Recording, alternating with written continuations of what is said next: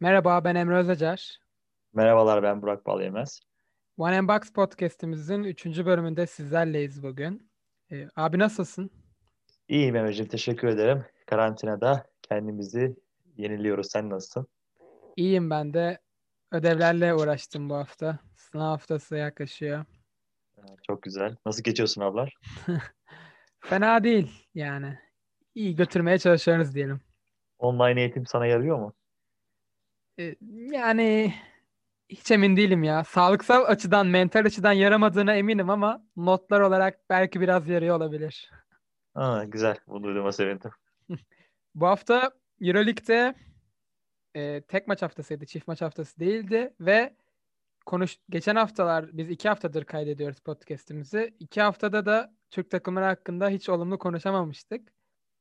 Şükür e, bu hafta galibiyet geldi iki takımımızdan da. İki takım da toparladığını gösterdi bize. Olumlu göstergeler vardı. Fenerbahçe Olympiakos maçıyla başlayalım. Fenerbahçe ile başlayalım daha doğrusu genel olarak. Efes maçına da değineceğiz hafta sonu ligde oynanan. Fenerbahçe Olympiakos'u 84-77 mağlup etti. Maçın özelinde bahsedebileceğimiz detaylar e, Yan Veseli müthiş bir oyun sergiledi. MVP sezonundan e, efsaneler sundu bizlere. Guduric takıma katıldı. ilk maçına çıktı takımla birlikte. O da olumlu sinyaller verdi. Fenerbahçe mental olarak takımda bir toparlanma gösterdi bizlere. En önemlisi de buydu. Önceki maçlarda bunu konuşmuştuk. Kafa olarak çok düşük takım diye. E, o, e, ayrıca Pierre de çok iyi bir oyun sergiledi. E, ne düşünüyorsun abi Fenerbahçe Olympiakos maçı hakkında? Genel biraz sohbet edelim. Bu hafta as bayrakları as as as diyorum Emre. Türk haftası olarak e, bu haftayı kutluyorum. Fenerbahçe'yi gerçekten maçı izlerken sen de hatırlıyorsan WhatsApp üzerinden maçı anında iletişimdeydik. Ee, gerçekten takımın bu kadar fazla direnç göstermesi, bu kadar fazla istemesi bizi çok mutlu etti. Kaybetse bile ben açıkçası bugün Fenerbahçe ile ilgili konuşmamda kötü bir kelime, kötü bir söz, olumsuz bazı birkaç teknik aksaklıktan konuşacaktım. Ee, başka da bir şey demeyecektim. Çünkü Fenerbahçe maçı çok istedi. Fenerbahçe maçı istediği zaman gerçekten karakterini ortaya koyduğunda maçı alabilecek potansiyeli olduğunu gösteriyor. E, fakat şöyle bir şey var. Fenerbahçe e, Efes maçında da şimdi konuşacağız onu değineceğiz. E, skor olarak problem yaşıyor Emre. 80 sayı bulamazsa Fenerbahçe diğer maçlara da baktım e, bu hafta için. E, biraz sıkıntı yaşıyor maçı kazanma kısmında sıkıntı yaşıyor. E, Yan Meseli sezonda bir maç oynuyor. O maçta bu maçtı galiba. Bu maç gayet güzel bir şekilde anının akıyla maçtan çıktı. Marco Guduric takıma e, Olympiakos maçında bir katkı çok fazla sağlayamadı. 4 sayı attı, 3 tane de asist yaptı. Fakat gerçekten NBA'de bir gelişmişlik göstermiş. Fiziksel olarak ben çok beğendim kendisini. Mental olarak da gerçekten e, soğukkanlı bir oyuncu olmaya doğru gidiyor. E, takıma böyle bir hava kattı aslında. Hani vardır ya mesela takıma bir transfer yapılır. Ve o transfer NBA'den gelirse herkes böyle adi falan işte artık NBA'den de bir adam geldi derler. E, Fenerbahçe çok istekli başladı. Olympiakos maçına çok istekli götürdü. Hiçbir şekilde maçın içinden kopmadı. Sadece hatırlarsan e, Kokoşkov'un bir kartsız bir oynadığı kısım vardı maçta. E, evet, yani tamam NBA'de böyle şeyler denenebiliyor. NBA'de 10 sayı 15 sayıdan dönmek çok rahat olabiliyor ama e, Euroleague'de koçu biraz uyarmak lazım herhalde. 10 sayı farktan dönmek zor Euroleague'de. Yani dönersin ama adamı ağlatırlar. Fenerbahçe üzerinde bunları düşünüyorum. Evet son çeyrekte Fenerbahçe görece rahat götürdüğü bir maçı zora sokmaya başardı yine aslında. Bu sezon çokça gördüğümüz gibi. E, Vezenkov'un 3 yanılmıyorsam 3 tane üst üste üçlük attı. Orada epey alev aldı ve Fenerbahçe hiç karşılık veremedi yani o dakikalarda. Ama maç sonunda bir şekilde çözdü maçı. E, tutunmayı bildi maçta. Dediğin gibi bence de en önemli şey Fenerbahçe'nin gösterdiği dirençti. Yani Fenerbahçe bu maçı kaybetse de direncin de ötesinde bu arada hücum kısmında işin bir şey oynadı Fenerbahçe. Yani sahada oynanan bir şey vardı. Önceki maçlarda tamamen düzensiz. Herkesin sırayla birebir oynadığı anlamsız bir oyun oynuyordu Fenerbahçe ama e, Olympiakos maçında gerçekten sahada bir hücum düzeni gördük. Efes maçında da aynısını gördük. E, bir de maçın özelinde Olympiakos cephesinde Slukas yani çok yeterli bir oyun sergileyemedi. Belki mağlubiyetin sorumlularından bir tanesi olabilir. Bir de Spanulis. Spanulis de böyle gerçekten artık biraz daha yardımcı oyuncu rolüne geçmiş. Hani geçen sene hala ana roldeydi. Ama yardımcı oyuncu rolünde de hala verebileceği bir şeyler olduğunu göstermesi de gerçekten etkileyici Spanulis'in. Ee, biraz şey gibi ya.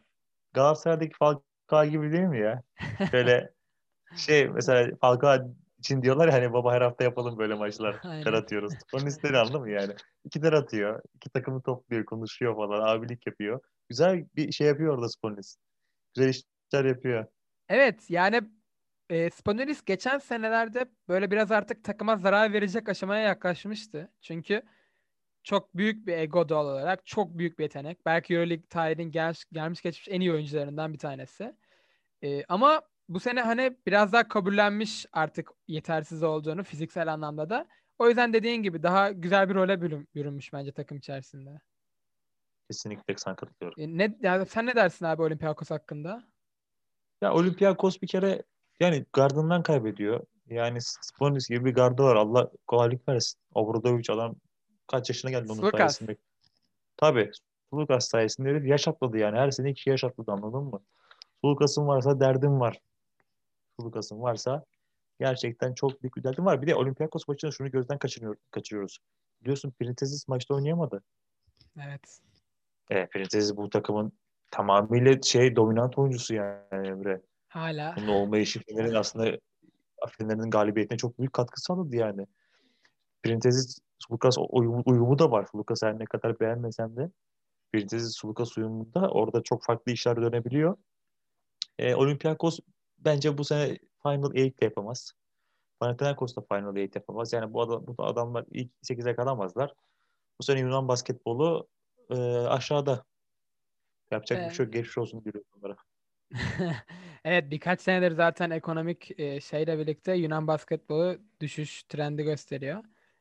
E, Fenerbahçe'de bir de evet. Dechampierre sezon başında ben ilk maçları izlediğimde böyle tam olarak anlayamamıştım Pierre'i. Yani et mi balık mı durumu vardı.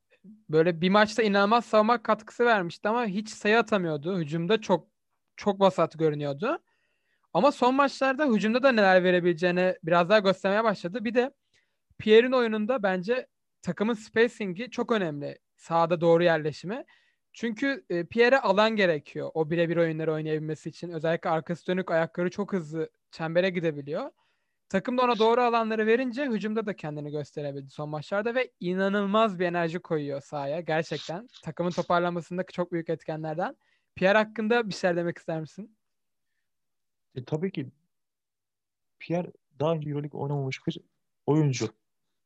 E, Fenerbahçe'ye gelmesi Fenerbahçe'nin yaptığı güzel transferlerden belki sadece bir tanesi bile diyebiliriz. E, Pierre güzel bir oyuncu. Çok istekli bir adam. Yeteneklerinin çok farkında. Yani yapamayacağı şeyler hiçbir şekilde girmiyor. Anladın mı? Ama yapabildiği şeyleri de gerçekten çok iyi yapıyor. Yani yapabildiği şeyleri maksimalle yapmak demek bence Pierre için e, söylenecek en doğru şey. E, dış şutta problem yaşıyor. Sadece ceza şutlarını kesebiliyor. Kendi şutunu yaratamıyor fakat boyalı alandaki etkisi inanılmaz derecede fazla. Yani bir de mesela izliyorsun maçı sürekli istekli Emre. Evet savunmada da. Son da istekli. İlk yarıda istekli. Savunmada çok dirayetli, hücumda çok dirayetli. Mesela ona verilen süreleri çok iyi değerlendiriliyor. Yani Pierre ortalama 20-25 dakika arasında oynuyor. E, bu kötü bir süre değil, iyi bir süre. Fakat hiçbir şekilde e, bench'ten geldiğinde hani o bench'in etkisiyle gelmiyor anladın mı? Sanki az önce onu demiş adam, girmiş çıkmış gibi düşün. Evet, Böyle evet. etkiyle geliyor. E, güzel bir katkı. Euroleague için çok güzel bir oyuncu geliyor. Evet. E, son olarak Fenerbahçe özelinde Fenerbahçe transfere devam edeceğini söyledi. En son şube Hangi parayla? şube sorumlusu konuştu. Evet, e, Westerman'dan da çıktı aslında Fenerbahçe. Şu an elde bir miktar para olabilir. Atlet ve uzun arıyormuş Fenerbahçe. Yani Fenerbahçe'nin ihtiyacı sence ya artık bir kısa transferi yapabilecek mi Fenerbahçe bilmiyorum. Perez de geldi. İşte Guduric de geldi. Bu sezonu bir şekil orada Dekolo, Perez, Bobby Dixon, Guduric rotasyonuyla bitirecek gibi Fenerbahçe mecbur. Belki seneye yazın yeni planlama yapabilir orada. Dekolo'nun kontratından çıkılmadığı sürece bir kere oraya bir oyuncu daha almak çok zor bence. E, bir atlet uzun alırsa Fenerbahçe bu sezon belki savunma seviyesini biraz daha yukarıya çekebilir. Yani savunmaya şey yapabilir. Ne düşünüyorsun e, Fenerbahçe'nin yapması gereken transfer hakkında? Şimdi e, zaten kısa oyuncu transfer etmesi Fenerbahçe için herhangi bir e, şey elde etmiyor Emre. Yani Fenerbahçe kısa oyuncu transfer etmemeli.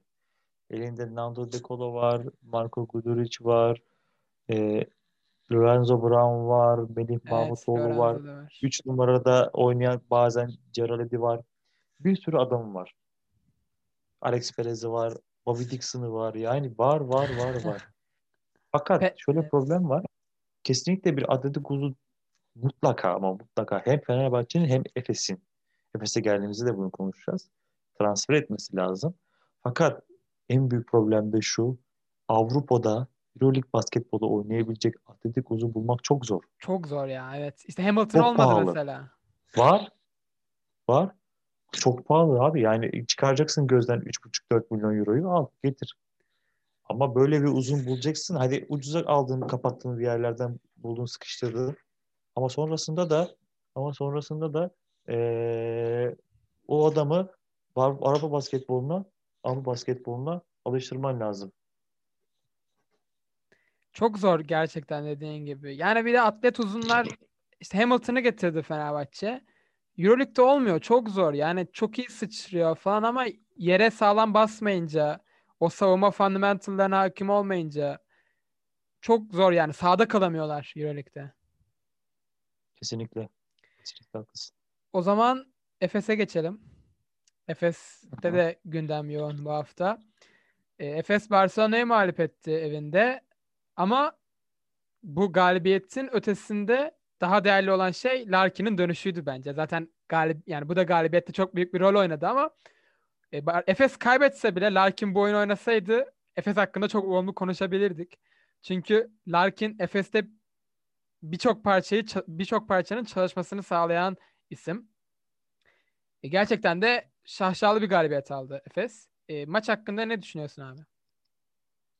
Welcome to Larkin diyorum. Of the Euroleague. Özlemişiz yani, evet. Özlemişiz abi yani Larkin işte oynadığı zaman çok büyük keyif veriyor. Anladın mı? Yani senle sürekli konuştuk bunu yan parça yan parça diyoruz ama ana parça oynamadığı sürece yan parça istediği kadar oynasın. Ana parçanın o yaratıcılığını eğer sahaya dökemezsen yan parçalarda çok büyük problem yaşarsın. Larkin'in dönüşü çok güzel oldu. İnşallah da büyük bir ivmeyle devam eder diye düşünüyorum. Miçic de Larkin'le beraber gerçekten oynadığında güzel tat veriyor. E Simon zaten belli bir basketbol kalitesini ortaya koymuş ve bu kalite içerisinde yüksek bir şekilde her yaş ileri atarak devam ediyor. Yani Efes'te işleri iyi gidiyor Emre şu an. Bazı düzelmeler var. Ee, onların da biliyorsun bir uzun arayışı var. Atletik uzun. Çünkü. Dunstan şey problem yaşıyor yani. O süreleri artık kaldıramıyor Dunstan'ın yaşı. Tibor'un oyun tarzı çok farklı. Sertaç'ın oyun anlayışı çok farklı. E, Efes'in bir uzun transferiyle gerçekten Euroleague'e tekrardan bomba gibi döneceğini düşünüyorum. Fikrim bu. Ya Larkin gerçekten o kadar büyük bir tekil tehdit ki sahada yani rakip savunma tamamen ona odaklanmaya başlıyor bir yerden sonra ve yan parçalarda çok fazla alan açıyor sahada bu sayede ve üçlük şansı da tanıyor. Larkin'in tehdidi çok değerli ya. Hani izlerken bazen şey gibi hissediyor insan. Geçen sezon çok hissediyorduk bunu. Yani rakip ne yaparsa yapsın bu adamı durduramayacak diyorsun bir yerden sonra. Ve bu hissiyatı rakip takıma da veriyor muhtemelen o sahada. Çok kırıcı bir şey psikolojik anlamda. Larkin gerçekten çok büyük keyif. Mitsic de ya Mitsic hep böyle uçlarda oynayan bir adam. Yani çok çok riskli hareketleri var. İşte mesela çok uzaktan üçlük kaldırıyor bir anda gereksiz bir şekilde. Dönüşünde fast break yiyebiliyorsun. Ama Mitsic'e Mitsic yapan şeyler de bunlar. Yani Fenerbahçe maçında da gördük. Mitsic'in yanında Larkin varken o yüzden Mitsic daha da efektif bir oyuncu haline geliyor. Çünkü o yaptığı hataları kapayabiliyor Larkin kendi katkısıyla. Ama Mitsic sahada tek başına kalınca Larkin'siz böyle daha da göze çarpmaya başlıyor. Saçma saçmalıyor yani bu adam falan demeye başlıyorsun bir yerden sonra. O yüzden Larkin Mitsic için de çok değerli bence de katılıyorum o konuda sana. Kesinlikle yani ikisinin uyumu Anadolu Efes için çok büyük bir önem arz ediyor. Ee, Bar- o zaman şöyle yapalım. Barcelona'dan konuşalım biraz da. Fener Efes maçına geçmeden önce.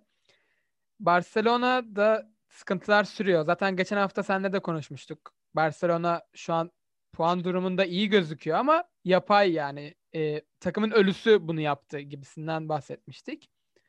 Bu hafta da gördük Efes karşısında. Daha da ortaya çıktı açıkları. Ve bir Hörtel krizi var takımda. Ee, önce istiyorsan Barcelona'nın sağ içi kısmından bahsedelim. Sonra da Hörtel krizine değinelim. Olur. Ya Ee, Barcelona dediğimiz abi, gibi o puan sağdan bahset. tablosunda o puan tablosunda suni. Yani evet yani o kadroyu şimdi gözlerini kapat kadroyu yaz oraya. Dersin ki evet bu adamlar Final 8 kesin yapar dersin ama yani basketbol olarak inan alakası yok. Alakası yok. Yani o top at- top kayıpları, hatalar, savunmalar, hücumdaki aksayan işler yalan falan yani sağ, sağcı yerleşim inanılmaz derecede seyir zevkini geri çekiyor Barcelona'da. Zaten koç da bundan çok memnun değil. Koçun sağ kenardaki reaksiyonları artık şey e, oyuncular üzerine çok büyük bir baskı yaratmaya başladı. Çünkü bir şey istiyor ve o hiç olmuyor. Yaskevicius bir şey istiyor ve o hiç gerçekleşmiyor anladın mı? Adam mola alıyor. Dip dip çiziyor. Top kaybı yapıyor Barcelona. Sonra gidip dönüşüne pas bırakıyor. Yani şimdi bu kadar çok yanlış bir arada olmasına rağmen Barcelona şu an ikinci olması dediğimiz gibi yani ölüsü burada oynuyorsa Barcelona basketbol oynamaya başladığında neler yapacağı gerçekten merak konusu. Çünkü e, CSK ritmindeki bir takım aslında Barcelona'nın kadrosu. Mirotic'inden tut Higgins'ine kadar acayip bir işleri var, acayip oyuncuları var. E, çok kaliteli bir takım. E, Barcelona'nın fakat şu an en büyük problemi Hörtel. Yani Barcelona'nın basketbolunu bir kenara koy. İşte setlerini, hücumlarını, savunmalarını, e, koçun reaksiyonlarını, koçun işlerini kenara koy. Hörtel vakası var. Bu kadar büyük bir camianın bu kadar küçük bir işe girişmesi gerçekten çok can sıkıcı. Abi Ya bu e, menajer oyunu diyeceksin bana şimdi. yok şey önce istiyorsan bir bahsedeyim ben olaydan kısaca. Tamam. Belki bilmeyenler olabilir. E, Tom Hörtel birkaç hafta yani iki haftadır kadroya alınmıyordu. E, sahaya sürmedi koç onu. Zaten Yasikevicius'un istemediği de söyleniyordu Hörtel'i takımda görmek istemediği.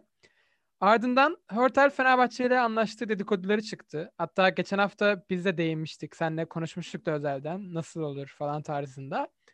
Sonrasında e, bu hafta öğrendik ki Efes Efes Barcelona maçına geldi Hörtel İstanbul'a takımla birlikte. Ve maç sonu takım Barcelona'ya döndü ama Hörtel'i almadılar e, dönüşte. Hörtel'i İstanbul'da bıraktılar. Bu skandalın ortaya çıkmasından sonra da öğrendik ki e, aslında Hörtel'in Fenerbahçe, ya Fenerbahçe'nin Hörtel'le hiçbir teması olmamış. istemiyormuş zaten. E, Hörtel Fenerbahçe'yi Barcelona'ya karşı pazarlıklarında kullanmış. Ben bana maaşımı verin, alacaklarımı verin. E, Fenerbahçe'ye gideyim hani sorun çıkarmadan bedava bir şekilde tarzında. Barcelona da kabul etmiş bunu. Hatta Barcelona'nın dediğine göre İstanbul'a gelir getirirken de Örtel'i Örtel kendisi istemiş. İstanbul'da işlerim var tarzında bir şey söylemiş.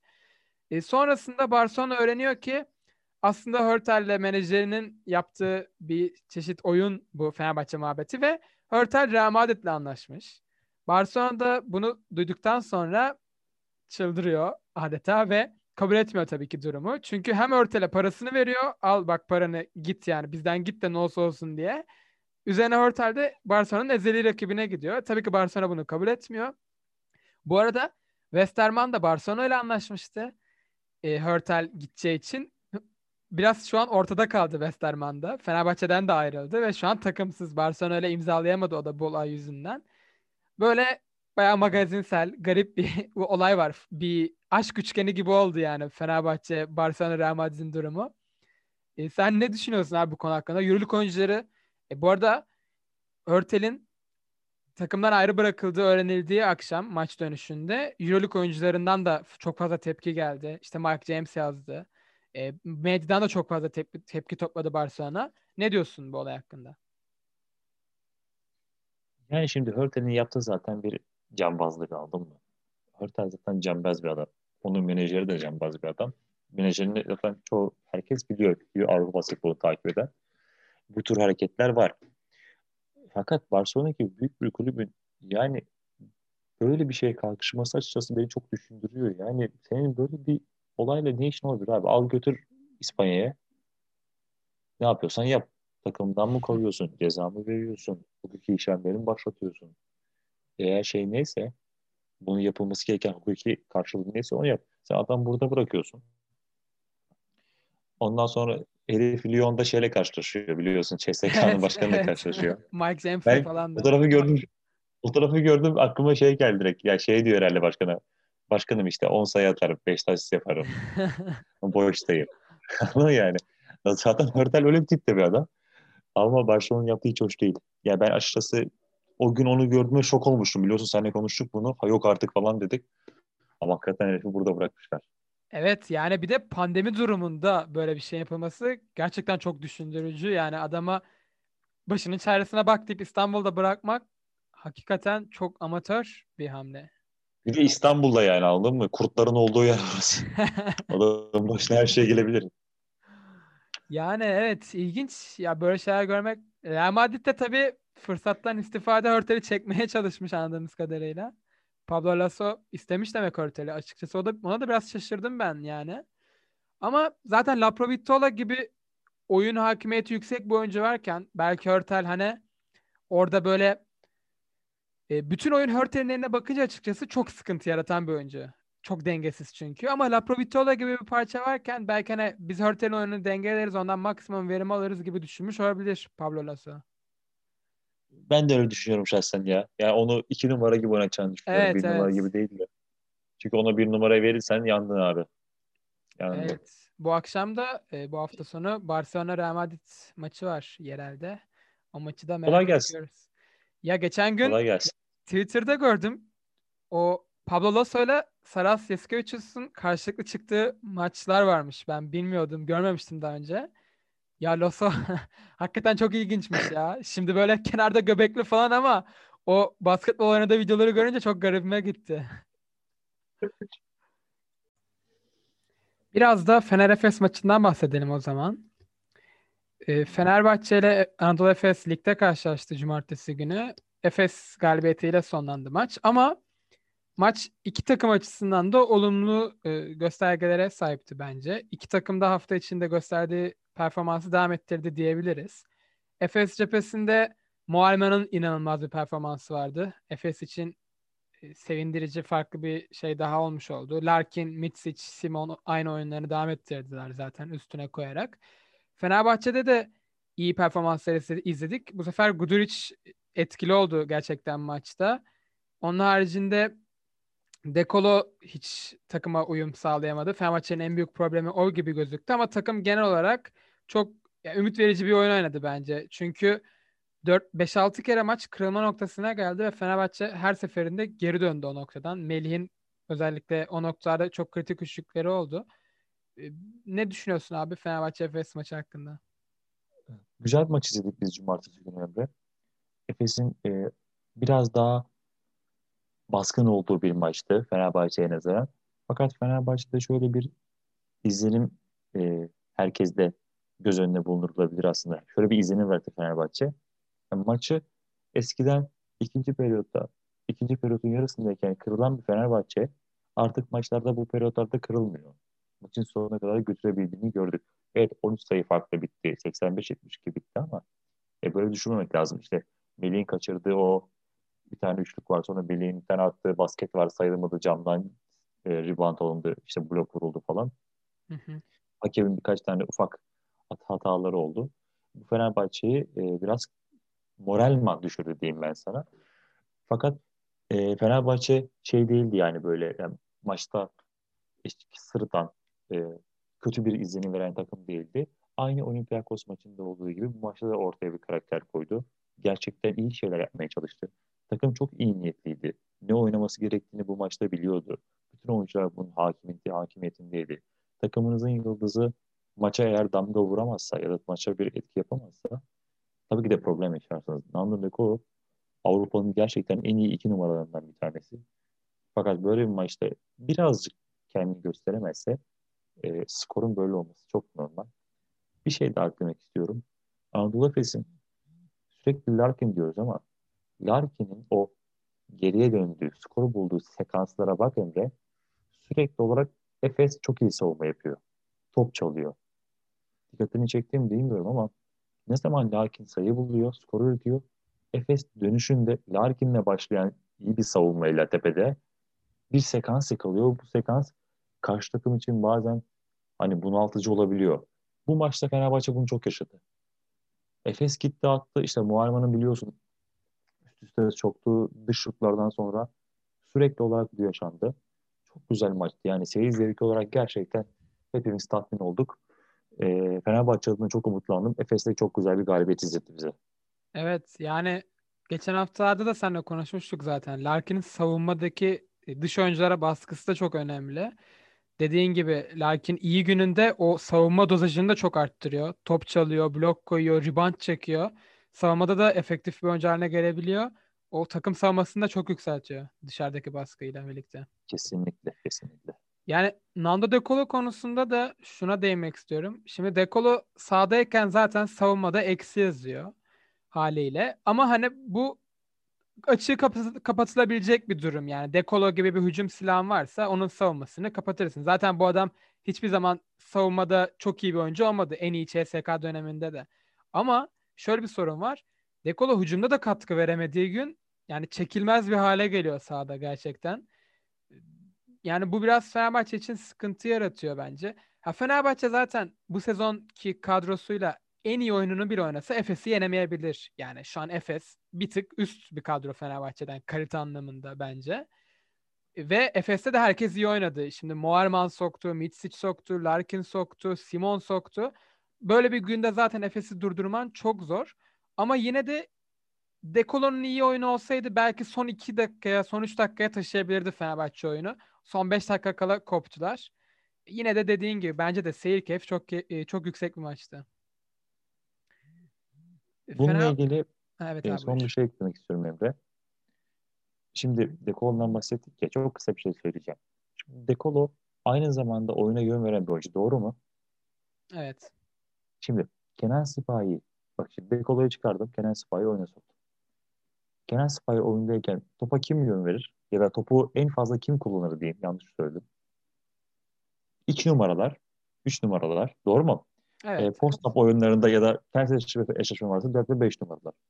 Fakat Dekolo oyundayken oyundaki diğer 4 oyuncu pozisyonunu bulamazsa herhangi bir hücum aksiyonuna giremezse topu ne yapıyorlar? Hemen Dekolo'ya verip işte pick and roll'den sayı üretmeye çalışıyor. Şimdi Dekolo böyle bir oyuncu olduğu için hücum üretemediğinde, savunma yapmadığında çok sırtıyor. Örneği şu yüzden veriyorum. Kenan oyundayken hiç kimse o topu Kenan'a verip Kenan'ın piken rolünü oynamaz. Böylelikle Kenan göze batmaz. Ama De Colo bir hücum yaratıcılığına güvendikleri hücum oyuncusu olduğu için topu ona atıyorsun. Son 8 saniyede örnek veriyorum. Ve onun birbirini istiyorsun. O yüzden De Colo e, bu maçta sırtmasının en büyük sebebi o. Ya, Üzerinde büyük sorumluluk var. Katılıyorum. De, işte De, De Colo'ya bence verilen rolde bir sıkıntı var. Çünkü bu adamın en başarılı olduğu dönem CSK dönemindeydi ve Dekolo kimle oynuyordu CSK'da? Teodosic'le oynuyordu. Yani topu domine eden, oyunu yönlendiren bir guardla oynuyordu. Onun yanında mükemmel bir off guard rolünde yani çok iyi bir bitiriciydi. Euroleague'in en iyi bitiricisiydi belki. İşte bu Yudoh'un üzerinden bitirdiği turnikelerle hatırlıyor herkes o dönemde. E şimdi zaten fiziksel olarak geriledi biraz. Patlayıcılığı yok eski. Bir de onun üzerine Fenerbahçe Dekolo'ya yani böyle bütün rolü ona veriyor. Hem oyunu kur işte hem skoru yap falan ama bu bence biraz e, Dekon üzerinde dediğin gibi fazla sorumluluk yaratıyor ve bazı oyunun bazı bölümlerinde çok dağılıyor o da bu yüzden. Kesinlikle. Ee, o zaman son olarak BSL konuşuyorken bir de Beşiktaş'a değinelim yine her hafta olduğu gibi. E, bir galibiyet daha geldi. Yanılmıyorsam üst üste 6. ya da 7. galibiyetlerini aldılar. E, ne düşünüyorsun abi performans hakkında? Alperen'le Şehmus e, videoları düşmeye ve Amerika tarafından dikkat çekmeye devam ediyorlar. Evet, BSL çok sevdiğimiz bir lig. Ee, Beşiktaş'ın böyle bir karakter konumu koyması da gerçekten hepimiz için umut verici. Çünkü oynayan Türkler bizim için çok önemli. Alperen zaten bir çıtayı koydu bir seviyeye ve o seviyenin sürekli olarak yanlarında geziyor. Yani altına düşmüyor Alperen. Çıtayı bazen yukarı çekiyor. Spektaküler birkaç hareketle isminden söz ettiriyor. Bazen de o seviyede gidiyor. Fakat bugünkü maçta e, HDI Afyon maçında ben çok beğendim Şemuz. Zaten Şemuz beğenilecek bir adam değil yani. Şemuz'un bu, bugünkü maçtaki ekstra performansı aslında bizim için geleceğe bir umut. Nasıl umut? E sen 10 yıllık milli takımın 2 numarasını, 3 numarasını çıkarmış oluyorsun. Çok basit bir umut yani bu senin için. Şemuz kadar savunmada dirençli bir oyuncumuz e, şu an milli takımda az. O yaşta az. Yani söylemek istediğim o. E, Şemuz'u var, Furkan'ı var, Cedis'i var. Yani var. Güzel oyuncularımız geliyor. Gerçekten de Alperen'imiz var şimdi 5 numaramız. Ya düşünsene 2 numarada Şemuz e, ya da nasıl deriz 2 numarada 3 numarada Cedi 4'te Furkan olur. Belki Furkan 4'e çekilebilir falan filan. Böyle yani Furkan'ın fiziksel aktif şeyi artarsa eğer. Cedi de orada da oynayabilir. Cedi de 4'te oynayabilir. Evet. evet. Yani şu mesela bir de bir numarada örnek konuşalım. Belki İbrahim Uğurlu'yu koydun. E bu beş düşünsene. Makine gibi top oynar bu arkadaşlar yani.